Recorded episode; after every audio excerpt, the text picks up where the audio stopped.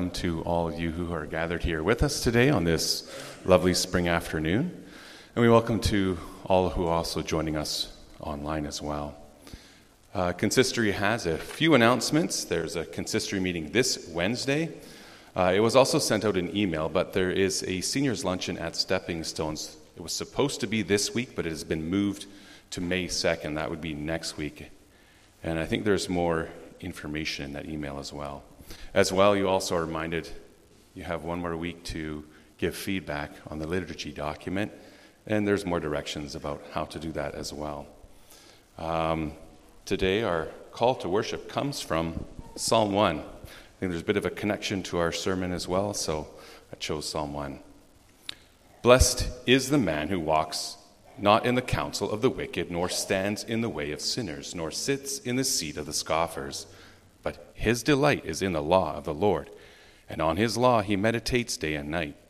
He is like a tree planted by streams of water that yields fruit in season. Its leaf does not wither. In all he does, he prospers. But the wicked are not so. They are all like chaff that wind drives away. Therefore, the wicked will not stand in the judgment, nor sinners in the congregation of the righteous. For the Lord knows the way of the righteous, but the way of the wicked will perish. Welcome Pastor Tim back to our pulpit, and we look forward to hearing your word that you bring.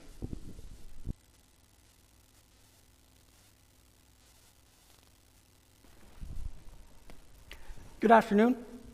It's such a privilege that we have to be together again, uh, to worship our awesome, our faithful, our holy God together.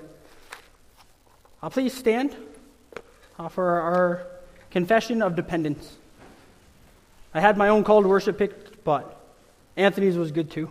So we'll proceed to the confession of dependence. Because as we come together to worship our holy and wonderful God together, we come only with humility. And so we come confessing our dependence. Congregation, where does our help come from? Our help is in the name of the Lord, who made heaven and earth. Grace to you and peace from God our Father and the Lord Jesus Christ. In anticipation of our sermon, uh, let's sing together a song praising our God who causes his people to grow uh, from Psalm 92, stanzas 1, 6, and 7.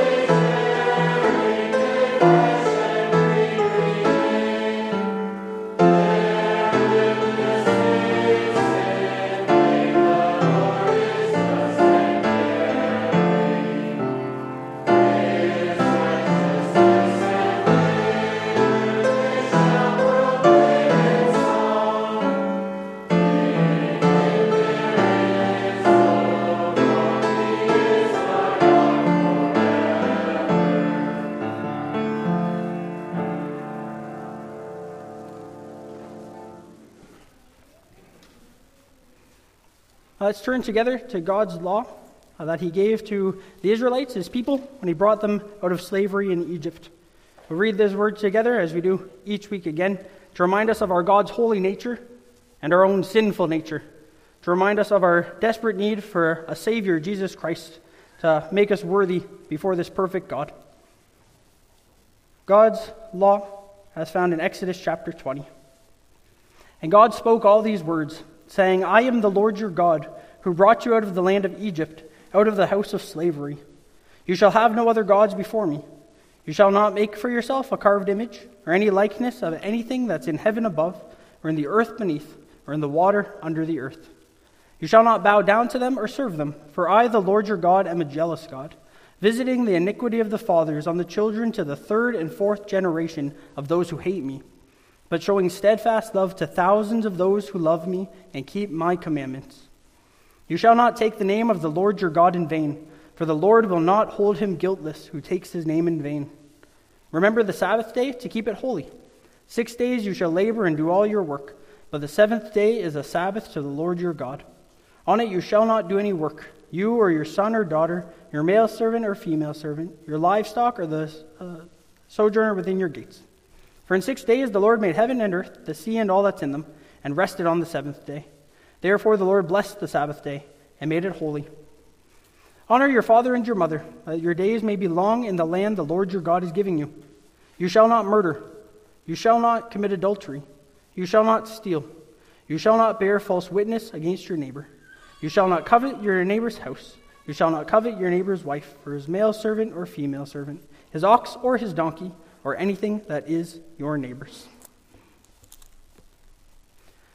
Let's sing together in response to God's law about God's gracious forgiveness. I will sing about that from Psalm 65, stanzas 2 and 6.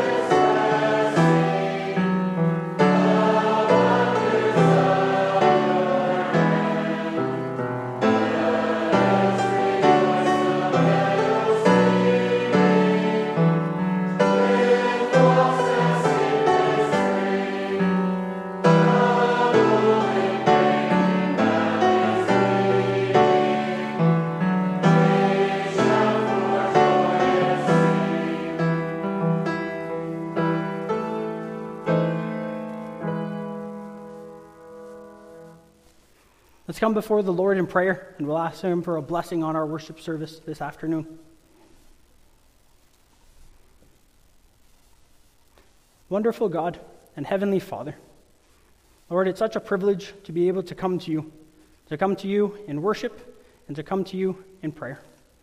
Lord, as we reflect on your nature, as we see it in creation, as we see it in your word, as we see it in your law, Lord, we're just astounded that you have chosen us to be your people, that you're willing to forgive us, that you're willing, willing to blot out our trespasses, that you're willing to count us holy with your Son, Jesus Christ. Lord, thank you for sending your Son to follow each of these commandments that we just read perfectly. And thank you that in Him we have perfect forgiveness, perfect payment for all of our sins and all of our misdeeds. Lord, please help us come to Christ uh, today and each day again for fresh grace, for fresh forgiveness, but also for fresh equipping. Lord, as we open your word now together, Lord, equip us to hear it and to understand it. And understanding it, make us to really believe it with all of our heart and with all of our soul and with all of our mind. Lord, we know that we can't change or transform or make ourselves grow, but Lord, you can and you do, and you promise to work in us by your word and spirit to give us growth. We ask that you will work powerfully in each of our hearts today. It's in Jesus' name alone that we pray these things. Amen. So, our scripture reading for this afternoon is from the second half of Ephesians chapter 4. If you were here last week in the afternoon, you might remember that we started with the first part of Ephesians 4. Today we'll be going on to the second part of Ephesians 4, which is particularly relevant for uh, the ordination of elders and deacons. In preparation for our sermon on that passage, we'll now read the second half of Ephesians 4. So, Ephesians 4, starting at verse 17. There we read about our new life in Christ. Now, this I say and testify in the Lord, that you must no longer walk as the Gentiles do, in the futility of their minds. They're darkened in their understanding, alienated from the life of God because of the ignorance that's in them due to their hardness of heart. They have become callous and have given themselves up to sensuality greedy to practice every kind of impurity. But that's not the way that you learned Christ, assuming that you have learned about him and were taught in him, as the truth is in Jesus.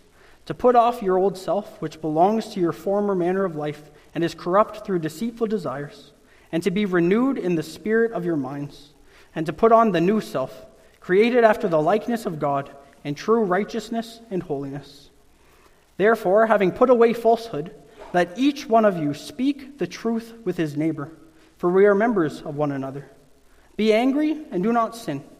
Do not let the sun go down on your anger, and give no opportunity to the devil. Let the thief no longer steal, but rather let him labor, doing honest work with his own hands, so that he may have something to share with anyone in need. Let no corrupting talk come out of your mouths, but only such as is good for building up, as fits the occasion that it may give grace to those who hear. And do not grieve the Holy Spirit of God, by whom you were sealed for the day of redemption. Let all bitterness and wrath and anger and clamor and slander be put away from you, along with all malice. Be kind to one another, tender hearted, forgiving one another, as God in Christ forgave you.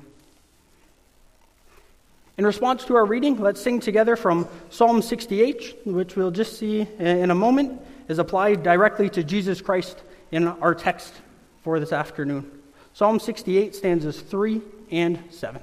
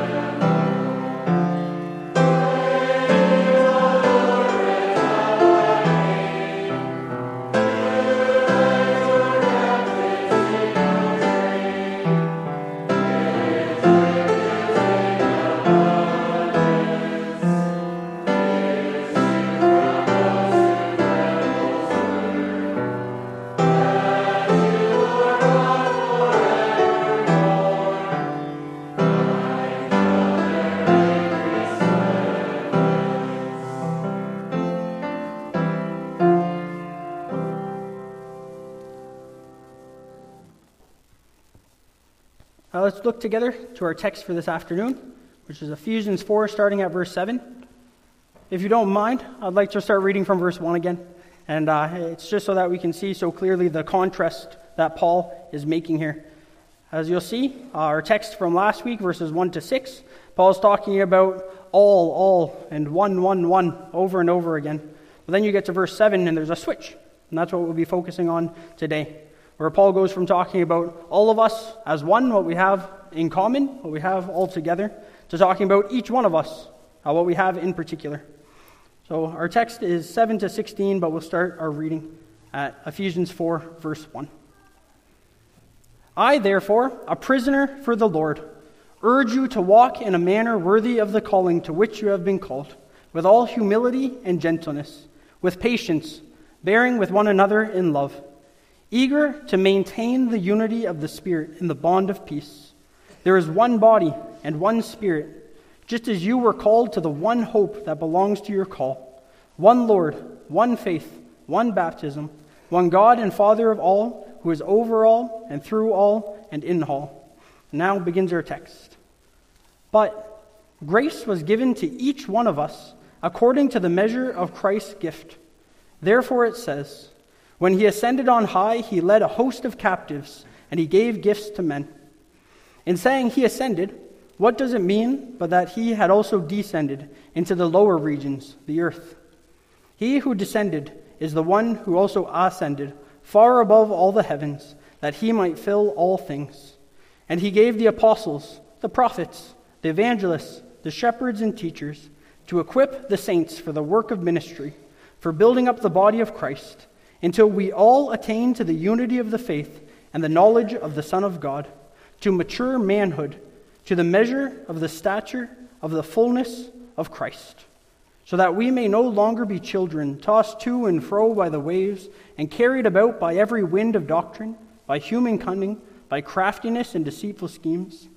Rather, speaking the truth in love, we are to grow up in every way into Him who is the head, into Christ from whom the whole body, joined and held together by every joint with which it is equipped, when each part is working properly, makes the body grow so that it builds itself up in love.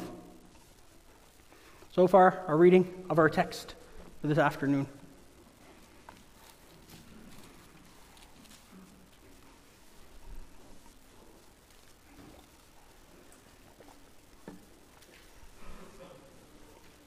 Brothers and sisters, I wonder if you would agree that one of the most beautiful things, one of the most amazing and rewarding joys in life is watching little kids start to grow up. It's so wonderful to watch our, our kids, to watch grandkids, nephews and nieces and students start to learn and to discover and explore new things, watching them be molded and, and changed. And you can just watch them grow up. And that's true for kids, but not just for kids, of course. It can be exciting watching anyone just start to grow. Uh, we can watch friends, family members, uh, your spouse, even yourself. We can see how we have just so many tasks, so many obligations, so many gifts, and we start to grow and develop and improve in these roles. And we can just be so thankful as we see growth in, in parents and friends and employees and employers. And most of all, as we see growth in each of us as followers of Jesus Christ. And that's what this passage is all about. That last week, though we didn't use the term, uh, we heard a little bit about being born again, so to speak. Uh, now that Christ has uh, done what we read uh, or what we summarized in the first three chapters of the book of Ephesians, uh, we, all who believe in Christ, were born anew. We start life over, afresh, a new spiritual life in Christ. And as Peter tells us in his epistle, when we start off this spiritual life, we're like little newborn babies. He tells us to crave pure spiritual milk that we might begin to grow. And last week we heard about our call to learn to walk like Christ, to begin to learn how to walk in Christ's footsteps. And this week, we'll see that we're called from there, not just to try and begin to walk, but we're called to grow up. That is, we're called to keep on trying to learn and grow in the knowledge of Christ as we ourselves grow up into Christ. And we'll explore this call to grow up in three parts. First, we'll see the giver of growth. Secondly, the gifts of growth. And thirdly, the goal of growth. So, first, the giver of growth. Uh, I wonder if in your life you've ever had someone to tell you or tell you to grow up. Some people have heard it quite a lot. I imagine all of us have heard it at least sometimes. I was speaking with one of my friends this past week, and he mentioned that uh, when he was a teenager, very often his parents and others told him to grow up. He has a lot of memories of that phrase. And they're not always very good memories. You can imagine how those words could be hurtful if they come in a harsh way, harsh way from a, a parent or a teacher or even a friend. Grow up. But the encouragement behind it is actually a good one. It's a healthy one, or it could be. Because imagine uh, what kind of a parent or a teacher or even a friend you would have if they didn't care at all if you grew up, if you improved, if you were growing, if you were starting to, to flourish in your callings, in your tasks, in your skills. Some of the greatest blessings that we can have in our lives, some of the greatest blessings I have in my life, is when people who were a whole lot smarter than me, a whole lot wiser than me, a whole lot more experienced than me, were willing to put up with me for a little while and, and come alongside me and help me to grow up. Sometimes that's, well, all the time, that's really what we need. People who are just willing to come take you under their wing and commit themselves to working with you and seeing you grow. And that's actually what we really heavily rely on in seminary. As we're learning how to be ministers, we need experienced ministers to just take mercy on us. To have us over for an internship and put up as we bumble through writing sermons and doing visits and all these things. The congregation has to put up with us too because we make a lot of mistakes. But that is, by God's grace, how we begin to grow. And it's a beautiful thing uh, in, in church, not just in seminary, but when there are older couples who are willing to just come alongside and mentor younger couples, older men, younger men, older women, younger women. And they come along and they offer guidance and advice and support and help. Uh, not with arrogance or with pride, but just selflessly, just out of love and compassion, with genuine care. And, and brothers and sisters, I hope we all can find people like this to help us to, to grow up. But the good news that we see in this passage is that we all do have at least one person on our side in our spiritual walk. One person committed to helping us grow. And it's the best person. It's Jesus Christ. We have our gracious older brother, Jesus, who leads us and shows us and teaches us how we can stay not just spiritual infants, not just children, but we can begin to grow up into our calling.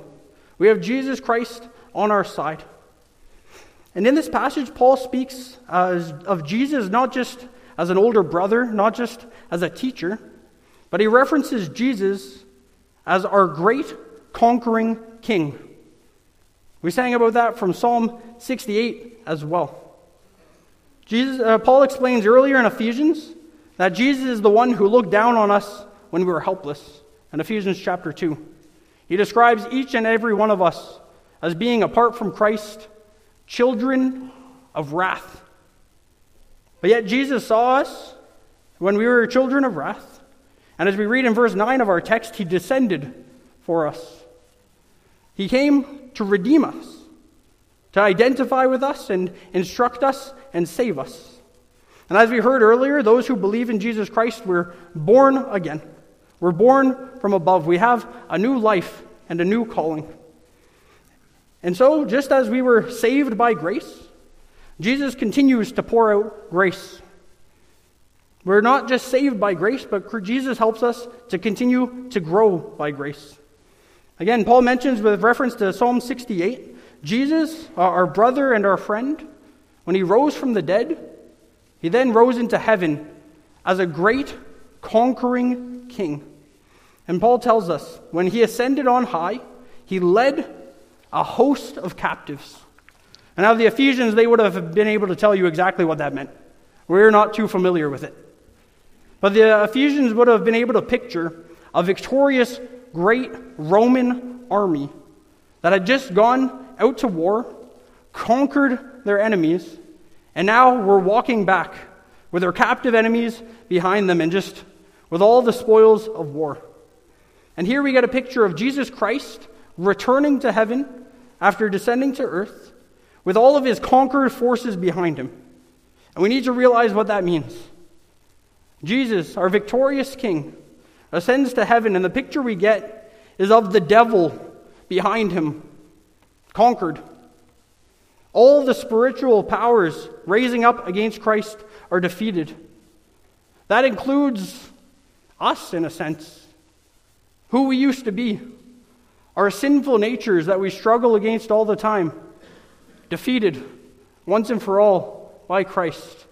Christ has them in tow behind them. Our sin defeated, our guilt crushed. And Christ ascends into heaven with his enemies in tow. And there we're pictured as liberated people, freed captives, redeemed people, cheering on this great, powerful king. This king with power over sin, power over the devil, power over all the demons. We have this picture of Christ saving us, freeing us. And then what does this victorious king do? He gives us grace unto eternal life, and that's amazing, and that's often where we get stuck.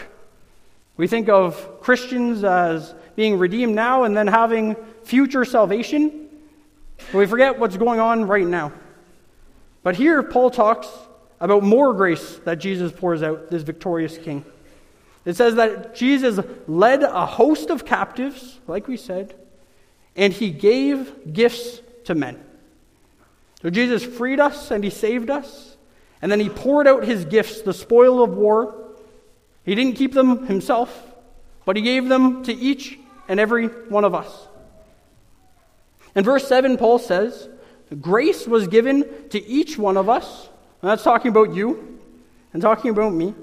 Grace was given to each one of us according to the measure of Christ's gift.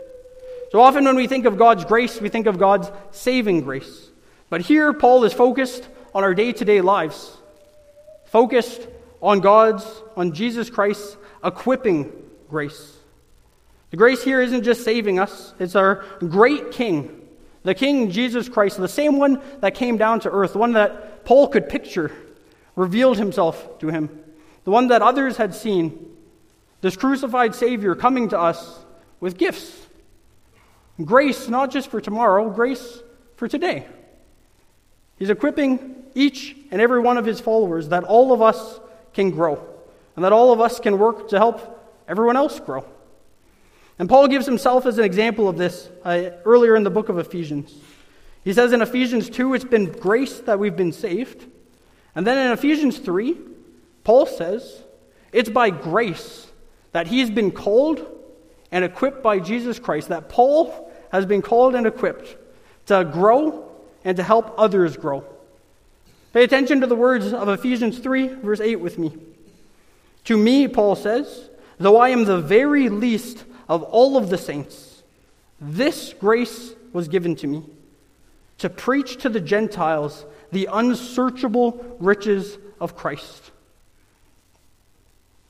Paul attributes not just his salvation, but to all of his life, all of his work to Jesus Christ. It's a gift of grace that Paul's been recruited into Christ's army, that he can serve for Christ. And we read elsewhere that Paul attributes all of his growth in himself and in others all around him, those who hear him.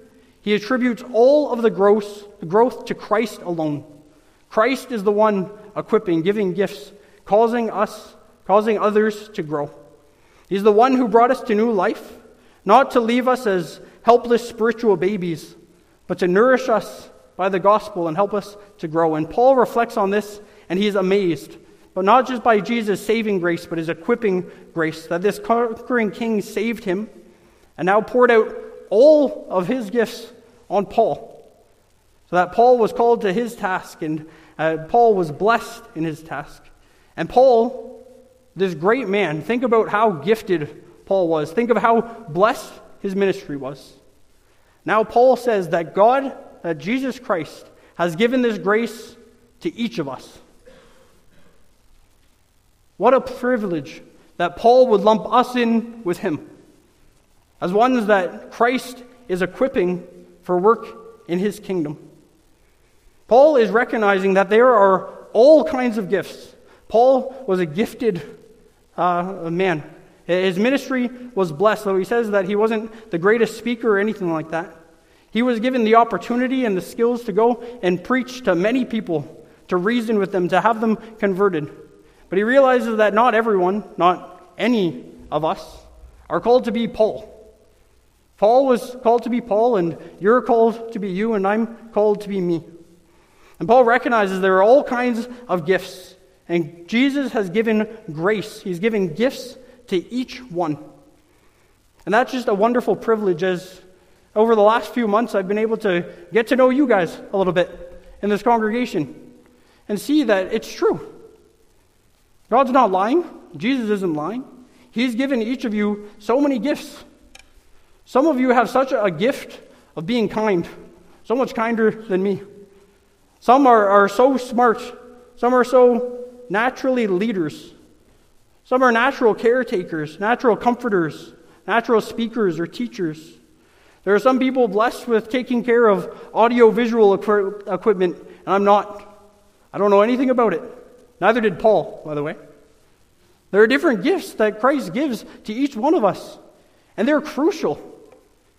What a blessing that Jesus pours out these gifts, not just on some people, not just Paul to be our hero. He comes to each one of us and he gives you a gift. Not just the gift of salvation, but he gives you the grace of equipping you for your specific task in life, your specific calling in this church. And we can start to look around and thank and praise Jesus Christ for all of these gifts. Imagine the predicament we'd be without uh, having all of these different blessings from Jesus Christ.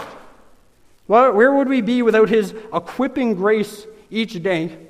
Whenever there's a need in the congregation, it seems Christ raises up someone to fill that need.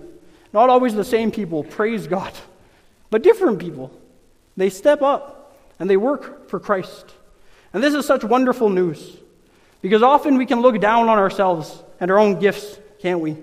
We can question whether we have any gifts at all. But here we read about our great older brother, our great friend, our great conquering king. He's the one who saves us, and now he says that he's equipping us, that he's got gifts, and he's not stingy. He's happy to pour them out upon each one of us. He knows our weakness and our need.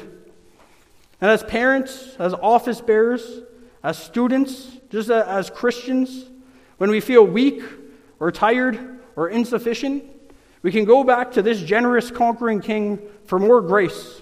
Not just his saving grace, not just the forgiveness of sins, though do go to him for that, of course. But go to him for equipping grace in times of need. Jesus knows your needs better than you know them. He knows my needs better than I know them. He knows this church's needs better than we know them. Let's go to our risen King and ask Him to show us these needs and then to equip people to fill the needs. Thankfully, we have this great conquering King who pours out countless gifts, so many gifts to help us not remain immature, not remain needy, but to help us to grow. And here in our text, Paul zeroes in on just a few gifts in particular that Christ has given. Let's consider our second point the gifts for growth. So keep this picture in the back of your mind of this great, wealthy, victorious, humble, caring, personal king, greater than any earthly king, who's taken a special interest in you and a special interest in me and my spiritual life as well. And he saves you, and now he's committed to equipping you, to equipping each of us, making us to grow up. And how does he do it? We see in verse 11 of our text Christ gave apostles, the prophets, the evangelists, the shepherds, and teachers, to equip the saints for the work of the ministry, for the building up of the body of Christ. Christ gave apostles and prophets and teachers. In other words, Christ gives church leaders to help equip us, to help fill the needs, to help make us grow. The first church leaders that Paul mentions are prophets and apostles. These are the foundational church leaders. You might recognize these are the church leaders that Christ used to uh, give us his inspired and inerrant word. He gives us the gospel to make us grow. And how does Christ give us the gospel to make us grow? Well, Paul tells us in the Ephesians that the apostles and the prophets, they're, they're teaching about Christ. That's the foundation of the church that we build up on. We need to remember Christ, this, this gracious King. He's the one building up the church. He tells us he's defending it and preserving it and increasing it. He, he's storming the gates of hell, and he will conquer. But we see so clearly that he uses who to do it? Basically, regular guys, equipped with his Holy Spirit. He uses apostles like Paul, and he uses prophets throughout the Old Testament in particular. It's just so beautiful when you read the Bible and you get uh, familiar with these books, isn't it? When you read books like Mark and Luke and John and the epistles like 1st and 2nd Peter, that you can start to see a little bit of the personality of the writers. It's because Christ uses people, real, real people. We're too removed from the Bible. We often don't think of them as real people, but that's what they were. Christ chose them, he, he filled them with His Holy Spirit, and He had them write down His perfect word for us. And uh, Christ didn't stop after giving us His word through the apostles and prophets.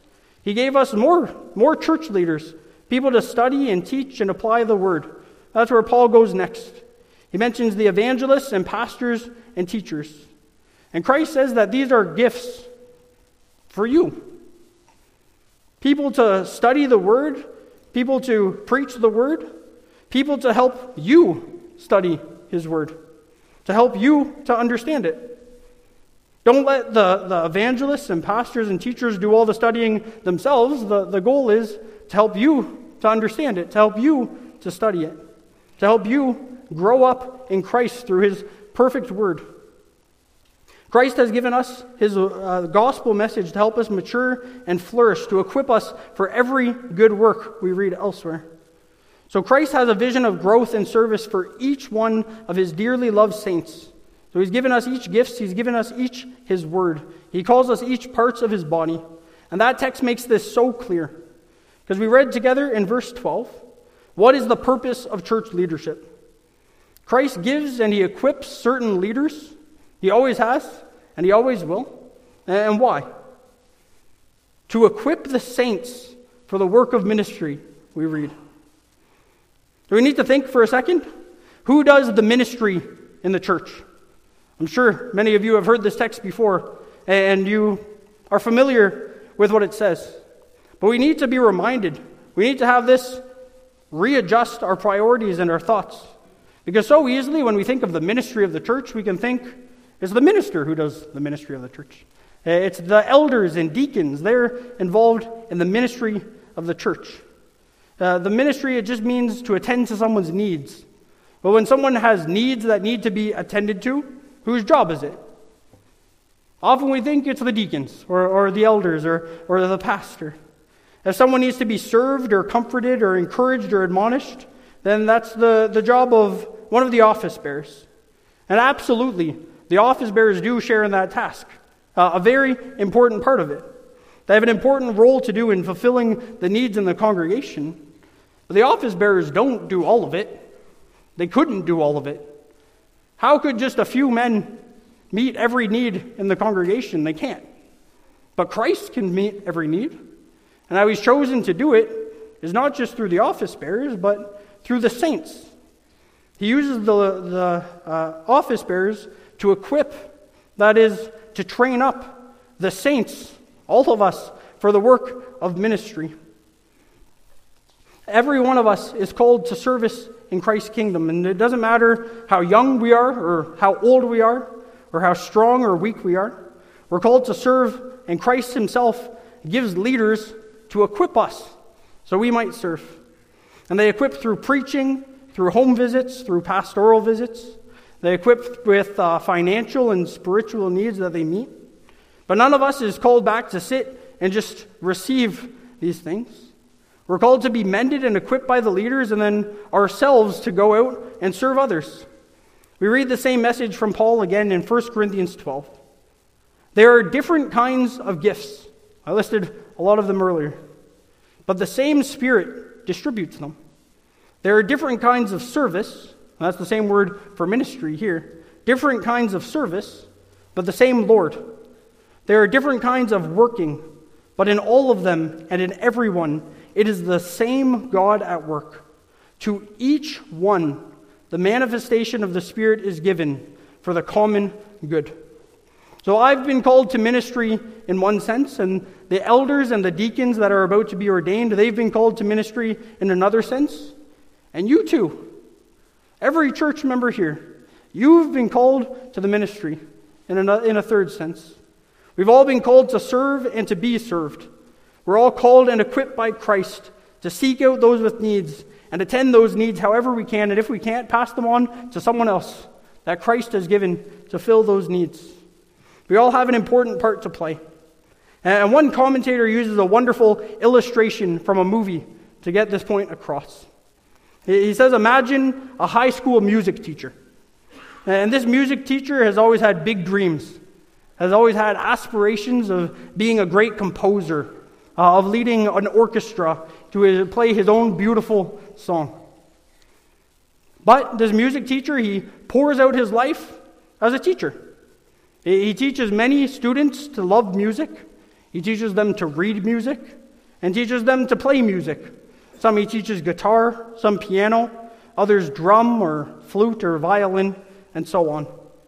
But eventually, though, the music department's funding is cut, and this teacher is forced to retire. And so, as he's leaving the school for the final time after his retirement party, seemingly having just failed in his dream, he starts to hear music coming from the auditorium. He went to the auditorium, and there all of his former students were playing for him. They, after they finished their song, they rose and they cheered for him and they thanked him. They said, Sir, you didn't fail. We are your great composition. And this is such a great analogy because this is exactly what Jesus is doing with us. Though, of course, unlike this music teacher, Christ knows exactly what he's been doing. He's known from the very start what his plan was. Christ is equipping each of us. He knows your part in his mind. He's prepared good works in advance for you to do. He knows my part beforehand, too, even when we don't. And throughout our lives, He's been teaching us and equipping us to do our part and to do it beautifully. And sometimes we don't get it because we're just one little instrument, one little player, in a great orchestra.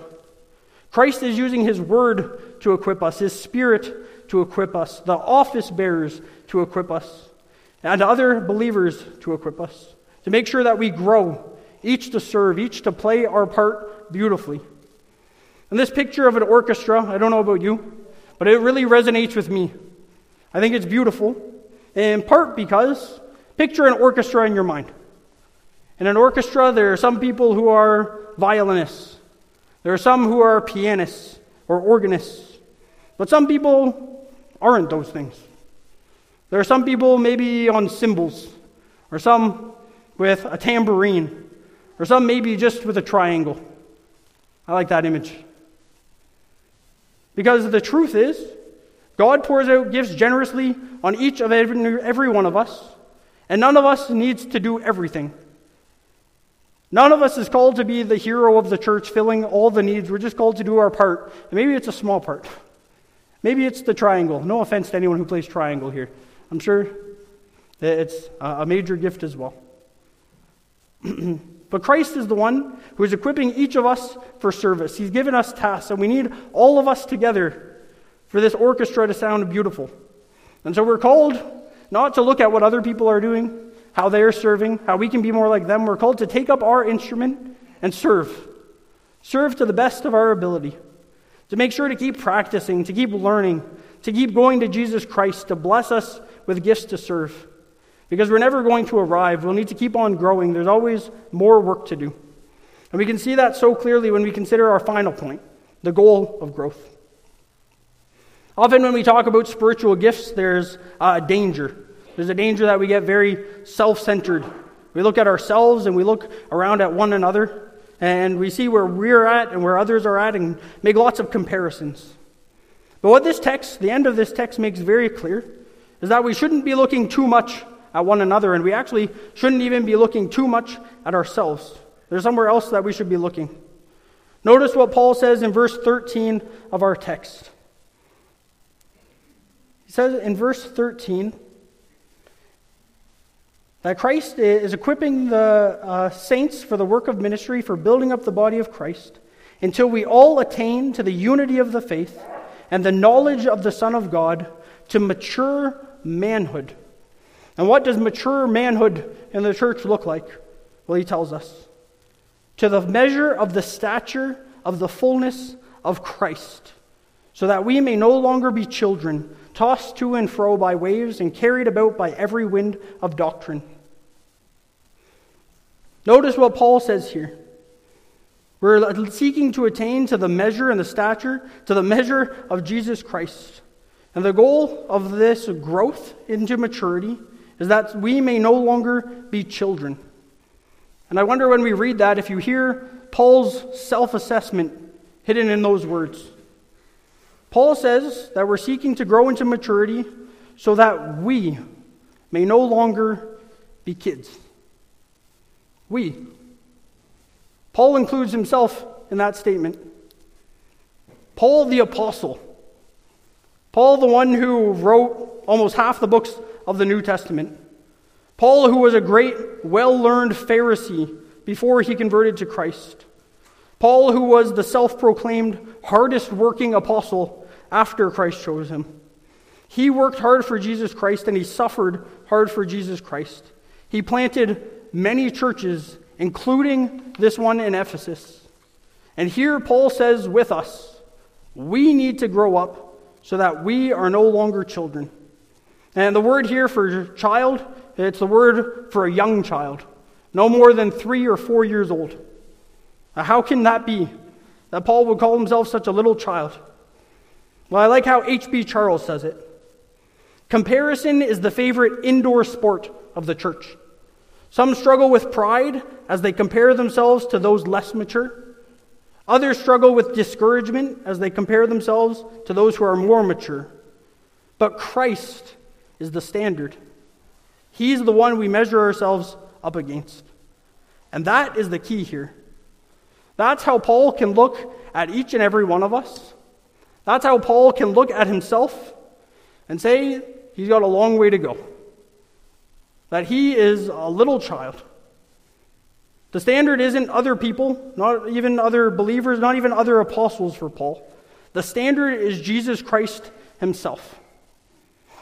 On the one hand, what a challenge to each and every one of us to think of Christ, think of his humility, think of his holiness, think of his knowledge, and to look and strive towards him for spiritual maturity. Uh, and what a call to growth this also is. But on the other hand, what a relief it is. Because as people, we can struggle greatly as soon as we start looking around at others, can't we? We look at other people and we always see someone smarter. We always see someone who's a better speaker, someone who's a better dad, someone who's a better friend. That can lead to discouragement. But as we look to Jesus Christ, we see how far we all fall. And we also see where our help is, where our forgiveness is, where our equipping comes from. Here we're called to stop looking to others and look to Christ as the standard. Christ, the one who promises, I've given you grace. I know the gifts I've given to you. I've given you saving and equipping grace, and we can trust in Him to help us grow. And so, as moms and dads and friends and teachers and pastors and elders and just Christians, We can struggle as we look at others so much better and smarter. They've got all these gifts that we wish they had. But instead, we're called to look to Jesus Christ, the one who gives the gifts, who generously gives more gifts, who teaches us to use our gifts. In this way, too, we can never get arrogant looking at others. That wasn't a risk for Paul either. He kept looking to Christ and saw that he hadn't arrived, that he too had a long way to go in growing up into spiritual maturity. In Christ, we see that we have a teacher, an instructor, we have an older brother, we have a mentor, so to speak, someone committed to seeing us grow. But more than that, we have a great, generous, ruling Savior committed to saving us and covering, our weakness. And it's His strength that is made perfect in our weakness. He's changing us in ever increasing measure into His likeness. And if we look at verse 15, then we can start to see how we can begin to grow up to this standard of Jesus Christ. Paul tells us in verse 15 Rather, speaking the truth in love, we are to grow up in every way into Him who is the head, into Christ. Very often, maybe you've noticed, it's very easy to be either truthful or loving in a situation. Have you ever experienced that? Truthful and loving, it can be pretty easy. But as one commentator said, love without truth is flattery, and truth without love is brutality. We can speak the truth to make ourselves feel good and make others look bad. We can speak in love to make friends. But here we're called to grow, hearing and speaking the truth in love, not the truth or love separate. And as Tim Keller explains on this verse, that is the gospel message. Paul uses this term truth to refer to Jesus Christ and the good news of salvation in, his, in Him. And we need to realize that speaking the truth in love is exactly what Jesus came to do with us. Consider for a moment the hard, the even brutal truth that Jesus Christ preached about you and preached about me. Jesus Christ taught that we are filthy from the inside out, that we're sinful, that we're far from God on our own, that no one but the Son of God Himself can save us from our shame and from the judgment we deserve. And that truth on its own is brutal, isn't it? But Christ didn't just preach the truth, He, he taught us the truth in love. He showed us the truth in love. He told us the truth of our sinful condition to bring us to repentance. Because the truth in love is that, well, only God could save us. God was very pleased to save us. The truth was that our sin was vast. But the truth in love is that His mercy was so much more. And truth and love, they meet most clearly in the person of Christ and in the work of Christ, and especially at the cross of Christ. At the cross, we see the horrible truth of what our sin deserves. What a wretched truth that is. But there we see the beautiful truth of Christ's love, his compassion, his willingness to take our punishment for us to save us. At the cross, we see we are far more sinful and hopeless than we ever dared think. We all think we're pretty good. We can do some good. At the cross, we see we can't. But yet, there at the cross, we see that we are far more loved that God is far more compassionate and forgiving than we would ever dare hope. More compassionate and gracious than we could ever imagine. So much more willing to forgive, to give grace, saving grace, equipping grace every day. On the cross, we see the truth in love. This God cares for us, that He is on our side, that He is our victorious King. Christ absolutely loves us, and He pours out grace upon us. Not just saving grace for eternity, though we have that as well, but He has, gives us equipping grace each day. And let's remember that as we struggle to be parents, as we struggle to be office bearers, as we struggle to be Christians, as we struggle to be friends. Jesus is on our side, and if He is for us, who can be against us? So, office bearers who are about to be ordained as well, and every single member here, let's look to the truth and love of Jesus Christ. Let's take a look at Christ crucified every day. This Christ raised and ascended and triumphant. This Christ pouring out gifts upon us. Because in Christ we see the standard, the goal of our growth in a life worthy of Him. And yet, in comparison to Him, we know we're just kids. But with Christ as our head, we're going to grow up. Because Christ is the standard, He's the goal. Christ is the one who each day gives the gifts. And thankfully, we work, but Christ uses our imperfect work, and He gives the growth. Let's look to Christ each day and grow up. Amen. Now let's sing together in response hymn 49, stanzas 1 and 2.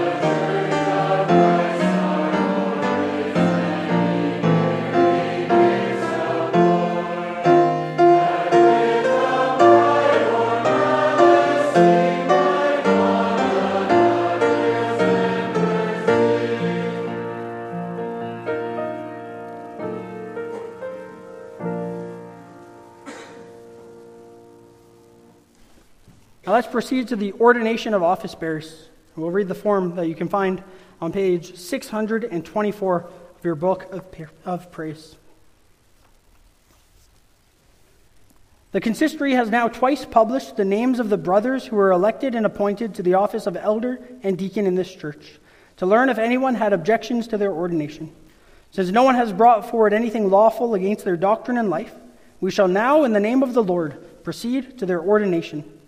Let us first hear what Holy Scripture teaches us about the offices of elders and deacons. Already in the old dispensation, the people of God enjoyed the leadership and guidance of elders. The Lord told Moses to gather the elders of Israel together in Egypt and to inform them of his promises to deliver them from bondage. While these elders were with Moses in the desert, the Lord told him to select from their midst seventy men to bear the burden of the people with him. Together with Moses, these elders had authority to command the people. At the end of his ministry, Moses gave all the elders of Israel the law to rule God's people. Once in the promised land, these elders fulfilled their calling in every city. In his unceasing care for his flock, uh, the Good Shepherd calls apostles to be the foundation of his Catholic Church. The apostles, in turn, appointed elders in every church with the cooperation of the congregation. Apostles and elders gathered together to take decisions to which the churches had to submit. Paul charged the overseers to take heed to the flock in which the Holy Spirit had made them guardians. Peter admonished the elders to be shepherds of God's flock that is under his, their care. In his epistle to the Philippians, the Apostle Paul addressed the saints together with the overseers and deacons. In order that these offices might remain, he also gave his fellow workers detailed instructions for selecting brothers to these offices of overseers and deacons. He directed Titus to appoint elders in every town. The New Testament calls these office bearers not only presbyters or elders, but also bishops or overseers, as well as shepherds and guardians. The office of elder is, therefore, one of authority given by Christ. Elders are to fulfill their duties by reminding God's people uh, of his ordinances and by exercising discipline over the disobedient, by caring for the flock, and defending the sheep against the dangers that threaten them. As for their mandate, the task of elders is, together with the ministers of the word, to have supervision over Christ's church, that every member may conduct himself properly in doctrine and life, according to the gospel. For this purpose, they shall faithfully visit the members of the congregation in their homes to comfort, instruct, and admonish them with the word of God, reproving those who behave improperly. They shall exercise Christian discipline according to the command of Christ against those who show themselves unbelieving and ungodly and refuse to repent. They shall watch that the sacraments are not profaned. Second, being stewards of the house of God, they are to take care that in the congregation all things are done decently and in good order. For this purpose, they form, together with the minister of the word, the consistory of the church. Together they shepherd God's flock that is under their care. They must prevent anyone from serving in the church without having been lawfully called. Third, it is their duty to assist the ministers of the word with good counsel and advice. They are also charged with the supervision over the doctrine and conduct of the fellow servants. They shall permit no strange teaching, so that in every respect the congregation is edified by the pure doctrine of the gospel. Therefore, they must watch diligently that no wolves enter the sheepfold of the good shepherd. To do their work uh, well as shepherds of God's flock, the overseers should train themselves in godliness and dil- diligently search the scriptures, which are profitable in every respect, that the man of God may be equipped for every good work. Concerning the ministry of mercy assigned to the deacons, the Lord impressed upon his people Israel the obligation to show mercy to the needy. God repeatedly commanded that the sojourner, the fatherless, and the widow might eat within their towns and be filled. In the old dispensation, the needy and suffering were protected and provided for by the God's fatherly love. His ordinances taught the covenant people to imitate that love uh, as beloved children. The Lord Jesus Christ, who has shown us the Father, came into the world to serve. In his mercy, he fed the hungry, he healed the sick, and showed compassion to the afflicted. Thus, he gave an example that his church should do likewise. The ministry of mercy, as assigned to the deacons, proceeds therefore from this love of our Savior. After the example of her Lord, the first Christian congregation took care that no one in her midst suffered want. To each was distributed according to need. Also, today, the Lord calls on us to show hospitality, generosity, and mercy, so that the weak and needy may share abundantly in the joy of God's people. No one in the congregation of Christ may live uncomforted under the pressure of sickness, loneliness, and poverty. For the sake of this service of love, Christ has given deacons to his church. When the apostles realized that they would have to give up preaching the word of God if they had to devote their full attention to the daily support of the needy, they assigned this duty to seven brothers chosen by the congregation. It is therefore the responsibility of the deacons to see the good progress of the service of charity in the church. They shall acquaint themselves with the existing needs and difficulties and exhort the members of Christ's body to show mercy. They shall gather and manage the offerings and distribute them in Christ's name, according to need. They are called to encourage and comfort with the word of God those who receive the gifts of Christ's love. They shall promote with word and deed the unity and fellowship in the Holy Spirit which the congregation enjoys at the table of the Lord. In this way, God's children will increase in love to one another and to all men. I'd now like to invite up uh, the elders who are being appointed to the office of deacon and elder.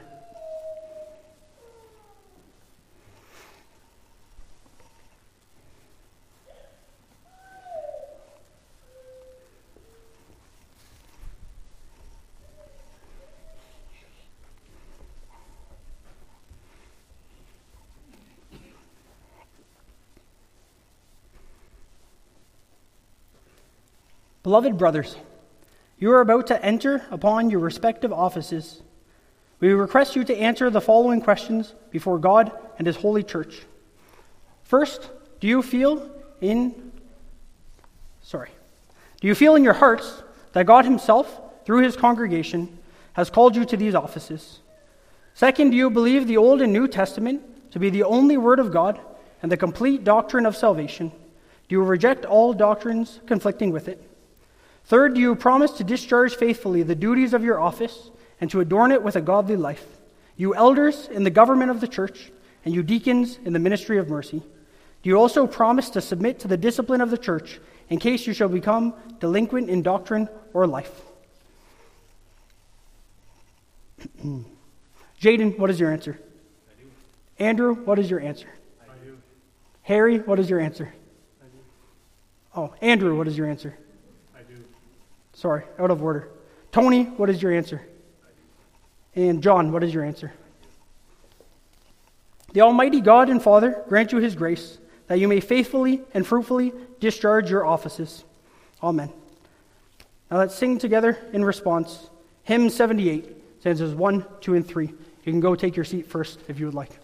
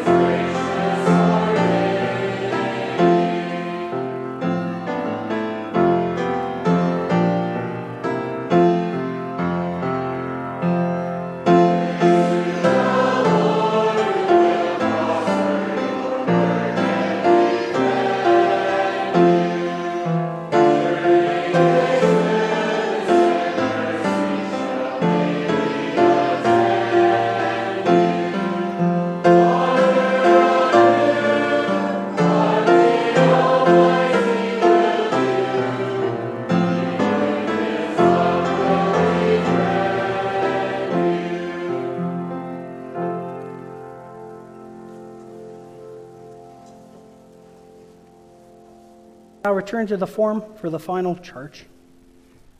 You, elders, as good shepherds of Christ's flock and faithful watchmen over the house of God, be diligent in governing the church, in comforting the distressed, and admonishing the wayward. Take heed that the congregation abide by the pure doctrine and lead a godly life. Shepherd the flock of God that is among you, exercising oversight, not under compulsion, but willingly, as God would have you, not for shameful gain, but eagerly not domineering over those in your charge, but being examples to the flock. And when the chief shepherd appears, you will receive the unfading crown of glory. You, deacons, be faithful and diligent in the gathering of gifts and distribute them cheerfully to those who need assistance, especially to the widows and orphans. Do good to all men, especially to those of the household of faith.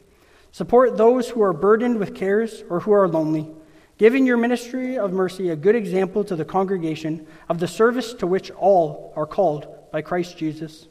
Be all with one accord faithful in your offices. Hold the mystery of the faith with a clear conscience.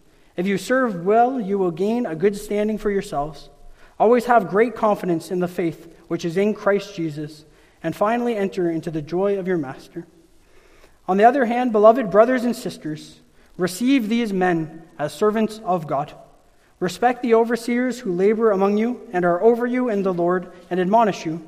Esteem them very highly in love because of their work. Obey your leaders and submit to them, for they are keeping watch over your souls as those who will have to give an account. Let them do this with joy and not with groaning, for that would be of no advantage to you.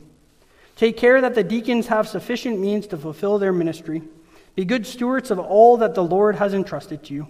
Remember Christ, your example, in serving the church of God. Since, of course, we are unable ourselves to do all of this, let's call upon the Lord our God. And in our prayer, uh, we'll remember some needs in our congregation. Uh, first of all, we'll remember the family of Bert Kloss. Uh, the Lord called Bert home to himself this past week.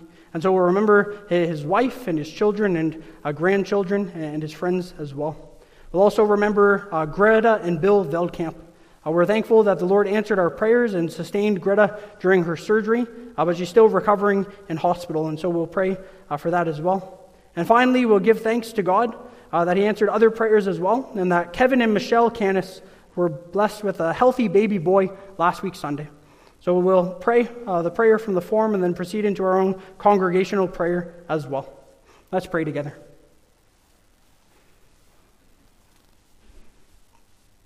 Lord God and Heavenly Father, it pleases you for the edification and upbuilding and growth of your church to ordain overseers and deacons besides the ministers of the word.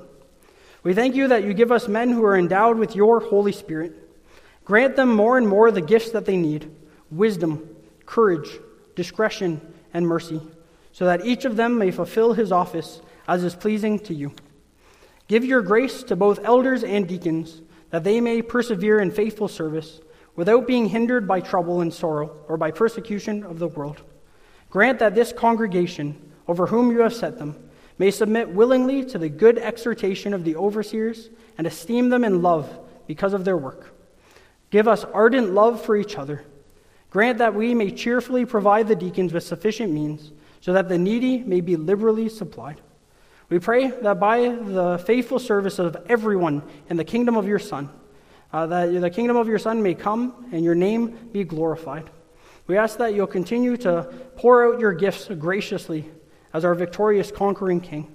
Lord, we're so thankful for the gift of perfection, the gift of uh, salvation in the name of your Son, Jesus Christ. We're so thankful that we can come to you each day for equipping grace as well. Lord, continue to equip all the leaders of your church, whether it be in this local church here or in other local churches as well. We ask that you'll give them the wisdom that they need. We ask that you'll fill them with your Holy Spirit. And we ask also that you'll bless them as they seek to equip the rest of your saints for the work of ministry. Help us to all uh, desire to both serve and be served in the church. Lord, thank you for the many gifts you've poured out on so many members. Thank you for the many ways that these members are busy serving you faithfully. Please continue to give us eyes to see where there are needs in the congregation and then give us hearts to serve. Give us all the gifts necessary to fill these needs where they arise. Lord, we ask that you'll continue to supply the needs for those in particular who are struggling or grieving. Lord, we think this week especially of the Kloss family. Uh, they have to deal with the difficult death uh, of a grandfather, a father, a husband, and a friend. And Lord, we're, we're so thankful uh, that uh, our, our brother has been called home to you. And we're so thankful that he gets to experience perfect joy. But Lord, our hearts go out to the family who does not yet get to experience this joy, but instead their sorrow has increased. Lord, we ask that you will be close to this family, that they'll feel your comfort and your support and your guidance, and that they'll feel it uh, not just from you, but from all of us, uh, as we all are filled with love and a desire uh, to serve uh, those who need comfort and those who need uh, help and those who need uh, to be supported in so many different ways. We think of this also for Bill and Greta. Lord, we're so thankful that you heard our prayer and that you answered us, and that you did sustain Greta during her surgery. But we ask now that you'll grant her a speedy recovery and that you'll equip the rest of the congregation for works of service for Bill and Greta too. And finally, we also thank you for answering our prayers with regard to Michelle and Kevin, that they could have a, a healthy baby boy named Lincoln. Lord, we ask that you'll continue to uh, equip each and every one of us, that we can supply all these members and more, uh, all of their needs, that you'll work powerfully through us each week again, that we can all work together to be built up ourselves by your word and spirit, but to build up others as well, to constantly point them to Jesus Christ and Him crucified, for there we have comfort, there we have hope, there we have strength, even in our weakness. And it's in His name alone that we pray. Amen. At this point in our worship service, we have an opportunity to give our gifts to the Lord who's given so generously to us. And the offering for this week is once again for Mission Aid Brazil, for the needy and for the spread of the gospel in Brazil. And after our collection, we'll sing together uh, hymn 40, stanzas 1, 4, and 5.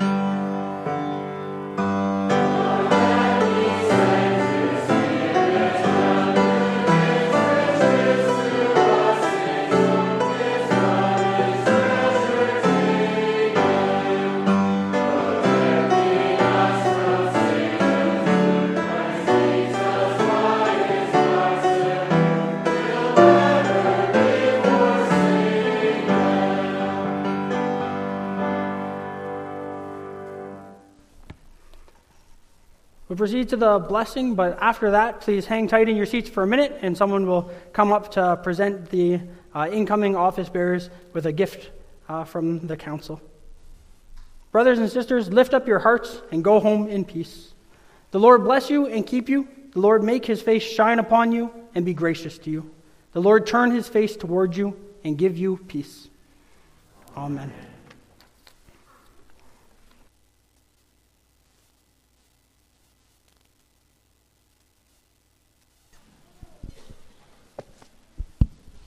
Could I ask the brothers to come forward for a moment, please?